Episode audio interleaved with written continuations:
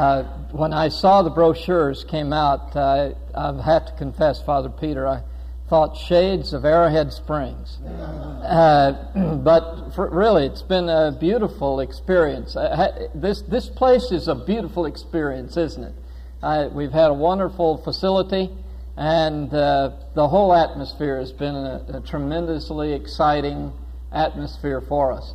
And I thank God for the work that Father Peter has done in preparing for this and all those that have helped him. All of you uh, here in Isla Vista and Goleta area that have worked so hard because it wouldn't be possible without your help, uh, as, as I said yesterday morning. well, I mentioned this place. I don't know if you know it or not, but uh, this uh, place was recently sold. These Francisco Torres sold to the uh, Japanese for something like $30 million. So it's uh, certainly a very nice place, and uh, we can be thankful for this facility. And speaking of the Japanese, that reminds me of Father John Braun. Uh, uh Father John has been forgetting all week that I was going to be the last one on the schedule. I might talk about loyalty. and uh, I, I, he has a very carefully guarded secret, and of course, only a few of us know this secret. But he's very much older than he usually tells people. well, he's so old that he was actually a Navy pilot in World War II. and I, I, will tell you something about his uh, war experiences when he was uh, drafted in and came into the Navy, as uh, they they put him in officers training, and he became a, a lieutenant. That's great. Get a picture of him like that. Get him from a side view, please. Yes.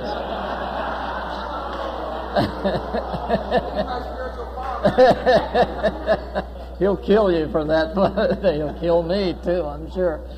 But anyway, he was drafted into the service, and they put him in officers' candidate school and uh, made him a second lieutenant pilot. And uh, but they found out he had a terrible time learning to fly, and there was just one mistake after the other, one mistake after the other, and uh, finally they even paved a new airstrip and said, "You use this one, we'll use the others."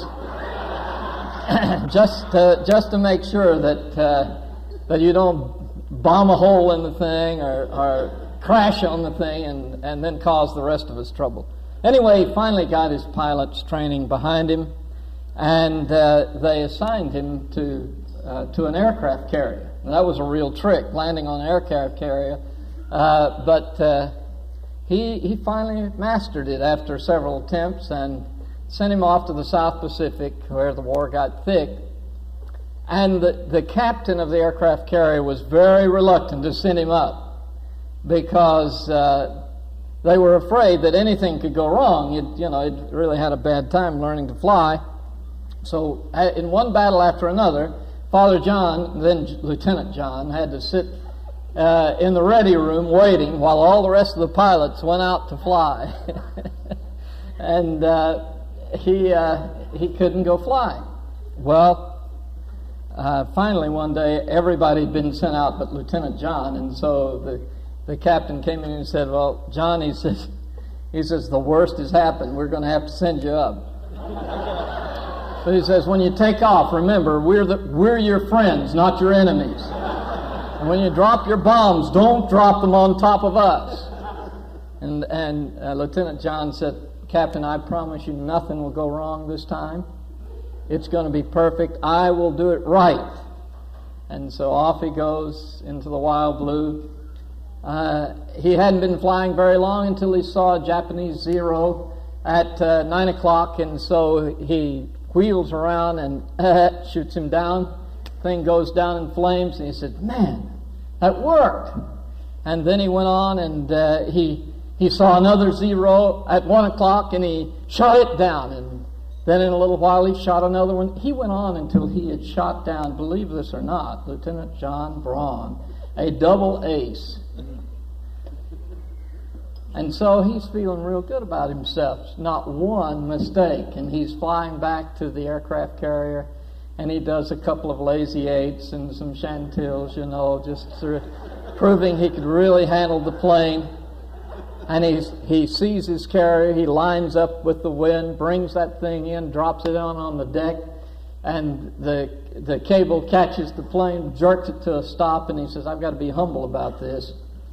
So he, that's hard for him to do, but anyway, he, he opened the, the cockpit and jumped out and just dropped his eyes to the flight deck and walked up to the captain and said, Captain, you won't believe this, but he says, I have I have shot down 10 Japanese Zeros today and not one mistake. And the captain said, Oh, so Yank, you make a one big mistake.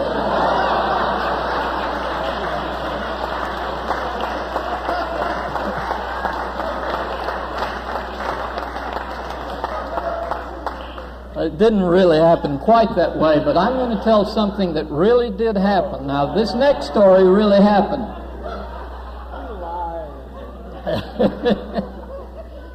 we were having a conference in Indianapolis. Now, you have to understand, see, I mean, this man was wise enough one day to, uh, to take a picture of my beautiful, intelligent, humble, submissive uh, daughter to, to his very intelligent son. And, and my daughter is this, she's not opinionated. She's just one of these very, uh, this is my daughter right over here, by the way.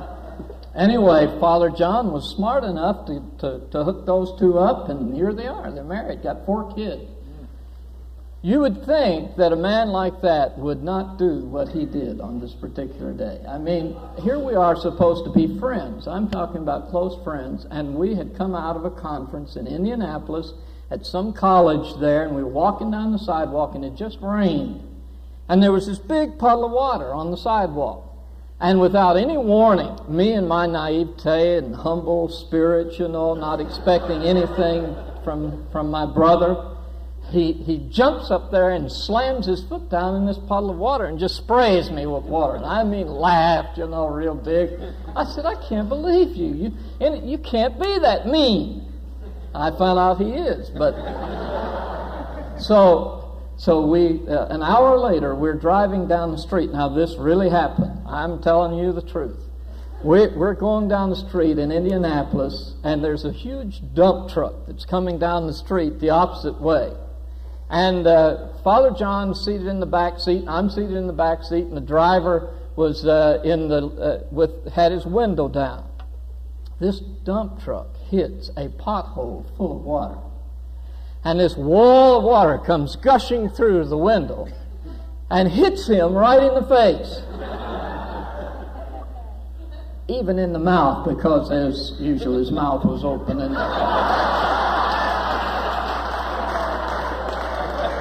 I want to tell you, it was it was the most fantastic experience for me. I I was rejoicing I have even thought about proposing it that we put it on the calendar, the Feast of Divine Retribution or something like that. Well, we better leave the ridiculous and come to the sublime. It really has been a wonderful time here together, and uh, I personally feel extremely uh, rejuvenated and thank God for it. I thank God for the privilege of uh, getting to know some of you better than I've known you before, and others of you that I'd never known before. And somehow I feel that a camaraderie has been built among us that will go on for years to come.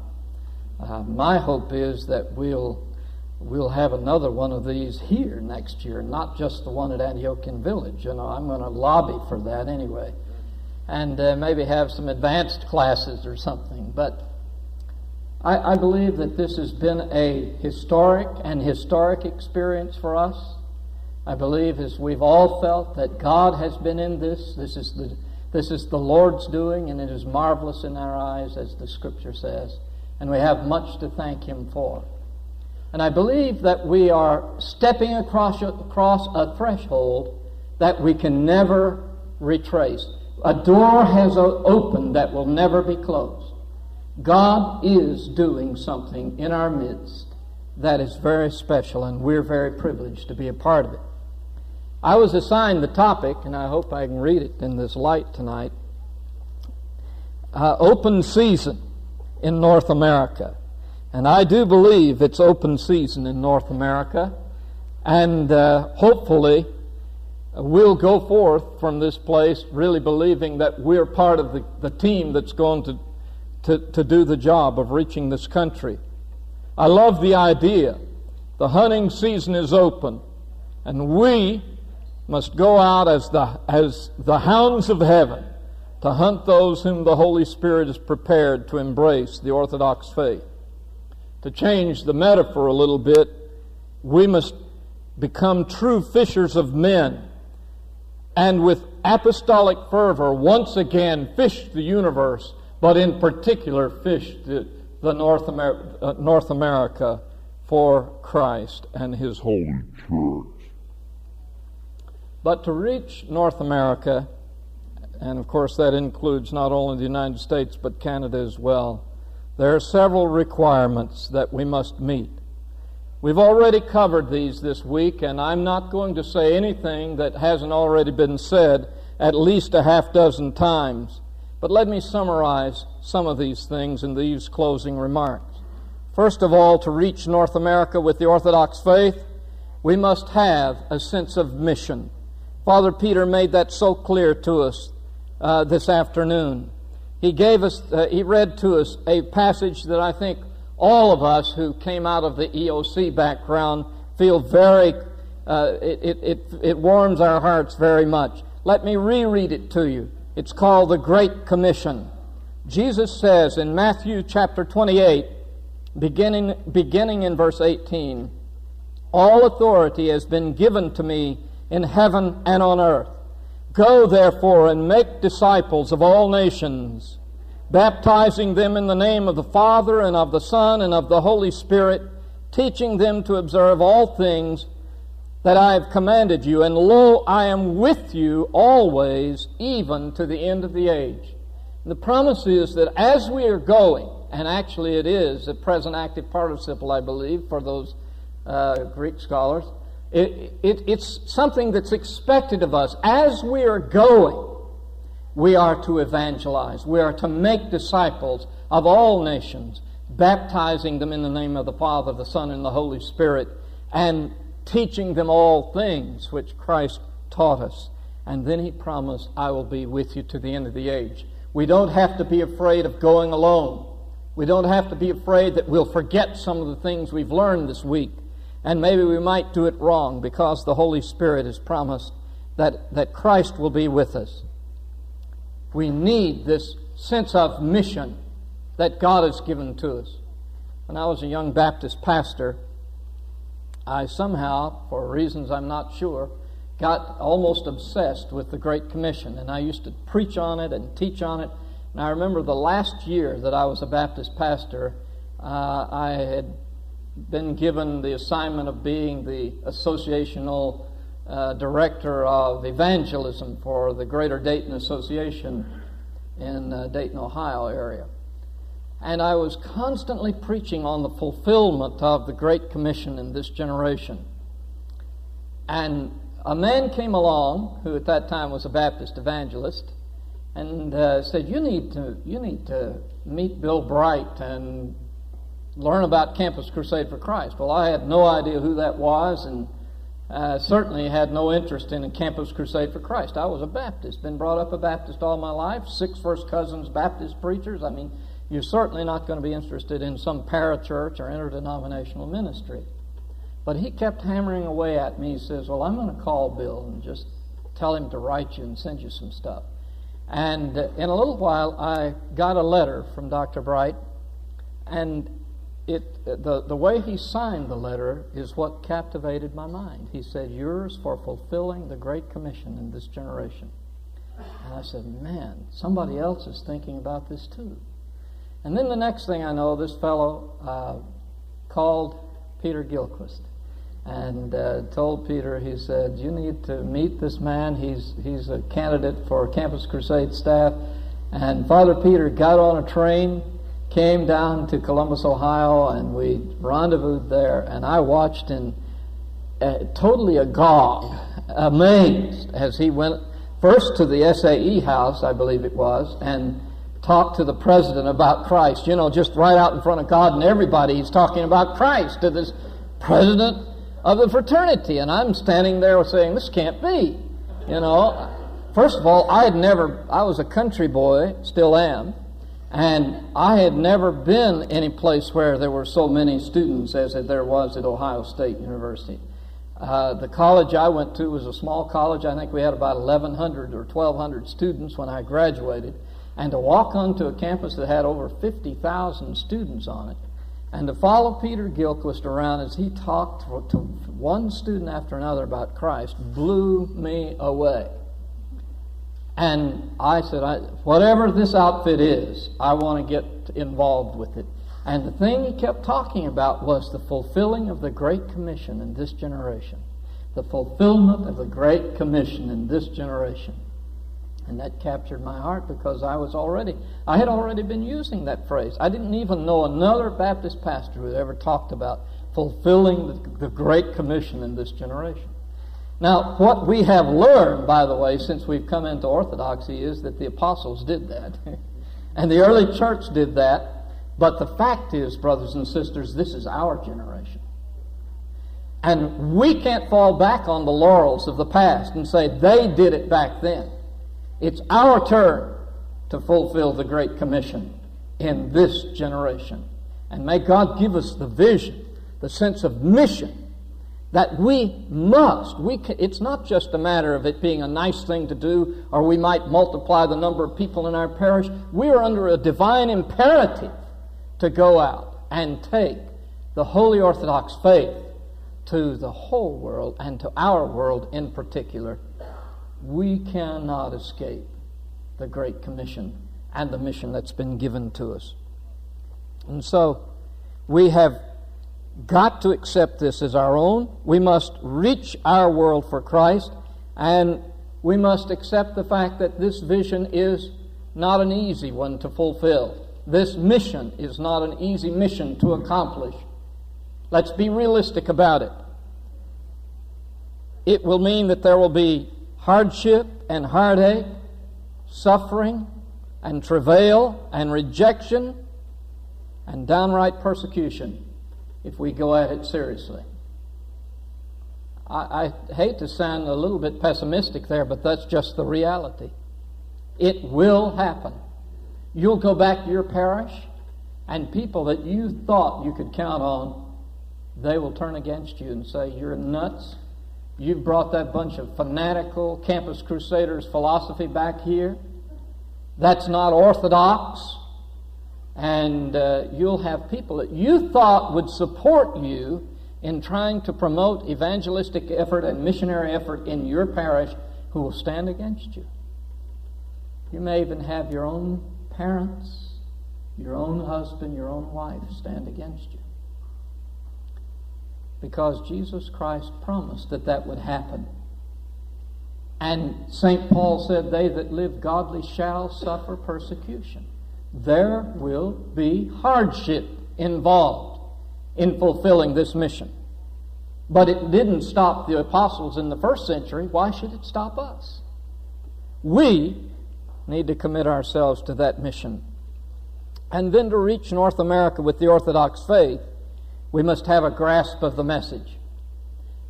And I, I would like to recommend something to you. You get that tape that Father Richard brought last night and listen to it over and over and over. This is the honest truth. This is how I learned a whole lot of what I know. I would listen to these guys out here as they were teaching in the academy. I'd get some of their tapes and I'd listen to their tapes. Because I was just a Baptist preacher that had become a campus crusader. Orthodoxy was a totally foreign thing to me, and to learn this whole this theology that we had begun to fall into and struggle with did not come easy for me. In fact, it, uh, I, I would love to have had a grand conversion. Mine came in little increments, little bitty conversions. Until one day on Father Jack's uh, patio, I remember remarking, I think, to Father John, you know, I don't know when it happened, but I finally gave up the fight. I just started believing it. And it became a wonderful thing for me. And that happened with respect to Mary. It happened with respect to the Orthodox Church. Oh, there were so many things we'd been struggling with in those days. In the ancient church, true theology was you, you did not do theology unless you could preach and teach about the Holy Trinity and the Incarnation. If you do not understand at least something about the doctrines that have been handed to us by the fathers in these subjects, then don't go around talking about theology. don't go preaching the Bible yet. You need those foundational doctrines. We must have a grasp of the Orthodox message.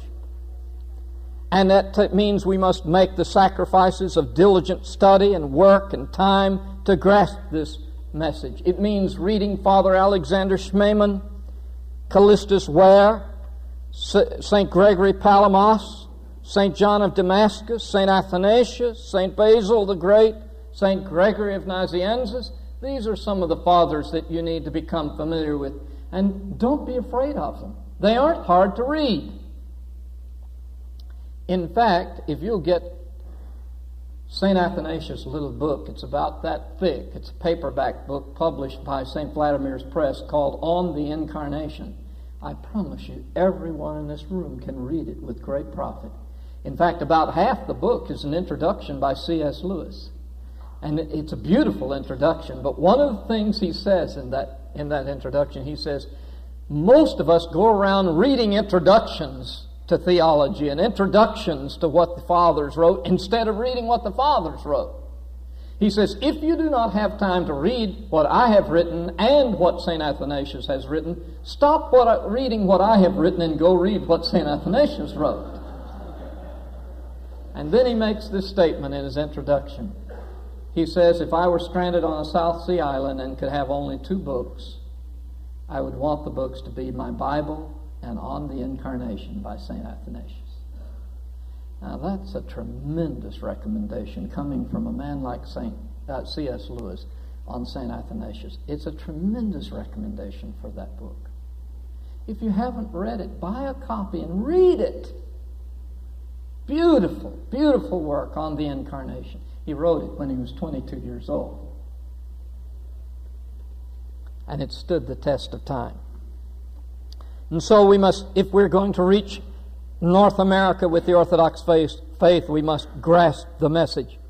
And then if we're going to reach North America with the Orthodox faith, we must possess deep motivations. And I talked about that yesterday morning. So I said to you, I'm not saying anything fresh. I'm just trying to recap some of the things we've talked about. Brothers and sisters, we have got to be men and women who believe that God is able to do exceeding abundantly above what we could ask or think, and that He can give us the power and the grace and the strength to do what we've got to do if this country is going to know about the Orthodox faith. It's going to take a lot of sacrifice, a lot of effort, a lot of work. We must be people of faith believe that God loves this country, that He wants the Orthodox faith to be proclaimed from the highest hilltops of this country and of all of North America. We must have faith that the Holy Spirit is at work, both within Orthodoxy and without. And there are multitudes of peoples, people whose hearts are already prepared. Some of you, maybe most of you, have read the, the little uh, statement of faith or life testimony of of Russ Sorensen, the uh, Lutheran minister who wrote, I think it was in the last edition, was it? Anyway, uh, recently. And he was a Lutheran pastor in Atlantic, Iowa. I had nothing whatsoever to do with this, but, but this man, uh, through another man, who another Lutheran pastor, who actually, through Father John Morris, had, had uh, made contact with Orthodoxy and begun to inquire. And Father John had written to him, and they began to investigate the Orthodox faith. His name is Joseph Bragg. And uh, Joseph has quite a history. He's an interesting man, and he, his best friend is Russ Sorensen, who wrote this article for Again magazine. And here is a man who had everything going for him in the Lutheran Church. He has a lovely wife, he has four beautiful children. He'd been in this church for nine years. It was growing. Uh, most, he, he was successful in every way that you could gauge success in the ministry. And he packed all of it in, loaded up his kids. Uh, Joseph Bragg had moved uh, into our little community back in, in November at Thanksgiving, and he moved the day after Western Easter this year. Packed up and moved with no promise of any support. We didn't promise anything, and we don't give them anything. Uh, and came giving all of that up so that he could learn. Metropolitan Philip had told him that they needed to go to some community somewhere, and the reason Joseph came to our area is he had relatives in our area in Nashville. And that seemed to be a good place for him to come, and Russ simply followed him there. So we've been the beneficiaries with, through no uh, merit on our own. But I share this with you because the Holy Spirit had done that. It wasn't something that man did. God used a few letters from John Morris and a few letters from me, but but that was not really what happened. It was the Holy Spirit who prepared their hearts to become Orthodox. We need to believe that the Spirit of God is at work. We must allow not only faith to fill our lives, but we must allow love to fill our lives. The love of God that will, that will drive us to reach out to everyone. The Mr. Freds that Father Peter told about today, and I always get teary eyed when he talks about Mr. Fred. Uh, I, I've sat with him and Mr. Fred on several occasions there on the porch and just sort of do nothing but talk a little bit and make a few remarks. Mr. Fred was really an inspiration to a lot of people after he gave his heart to Christ. We need to be the people who care and love for the, uh, have love for the factory workers, the office workers, the rich and the powerful, the poor and the downtrodden. All people must be loved by us if we are filled with God's love. And then we must not only have that, those two motives, the motives of faith and love, but we must also have the motive of courage. It's going to take courage to do what God's called us to do.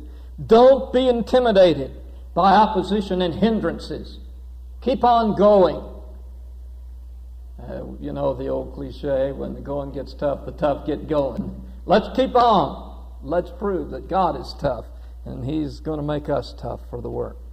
And then to reach North America for the Orthodox faith, we must have sufficient manpower. I hope you've signed up. I, would kind of feel badly if we aren't signed up to be a team. And you know something? I want to say this, and I think I can speak for Father Peter on this. Though that he is the director for the Antiochian uh, Archdiocese for uh, Missions and Evangelism, and Father Peter and Father John is director of the campus ministry. I know their hearts, and maybe we, we may not have always been careful to say this this weekend, but we really have pan Orthodox hearts. I tell you, as far as I'm concerned, I'm an Orthodox Christian. That's how I feel.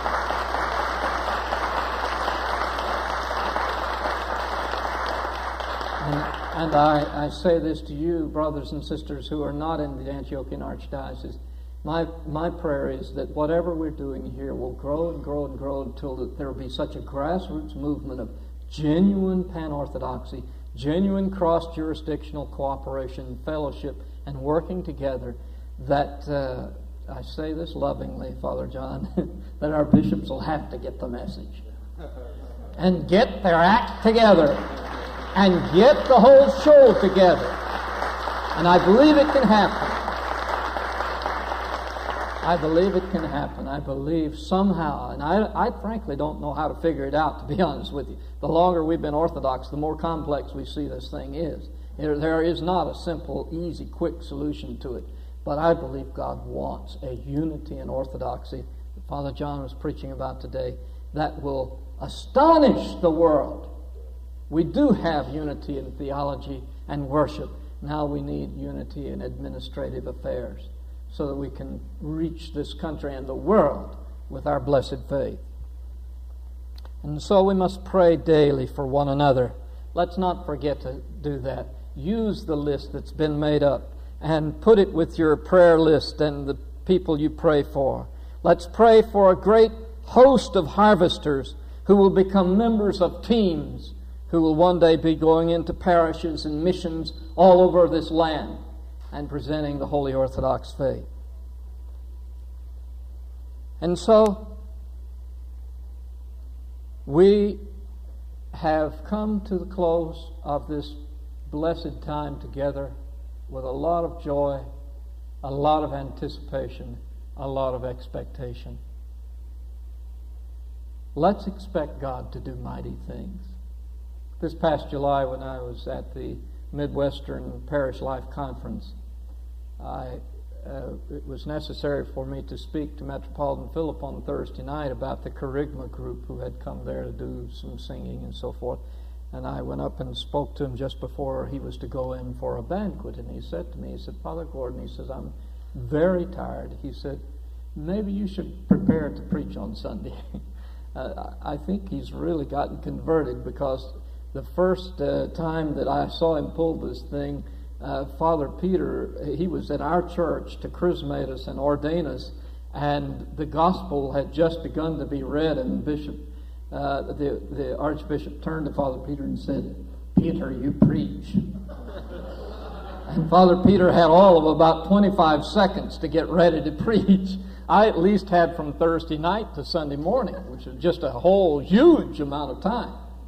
And so I said to him I'd be happy to do that for him. And uh, so on Saturday night, since he'd been a little bit tentative about it, he was uh, holding the cross for us to come and venerate. And I said to him, Sayidna, do you still want me to preach in the morning? And he said, Oh, yes, and give it to him, he said. Boy, that's like saying sick him to a dog to a country preacher, too, I'll tell you. Well, anyway, I feel that that's rung in my ears ever since he said that. Brothers and sisters, God has spoken to us. We've learned more than we can do anything with for a while. Let's go out and give it to them. Let's take the Orthodox faith to this North American continent.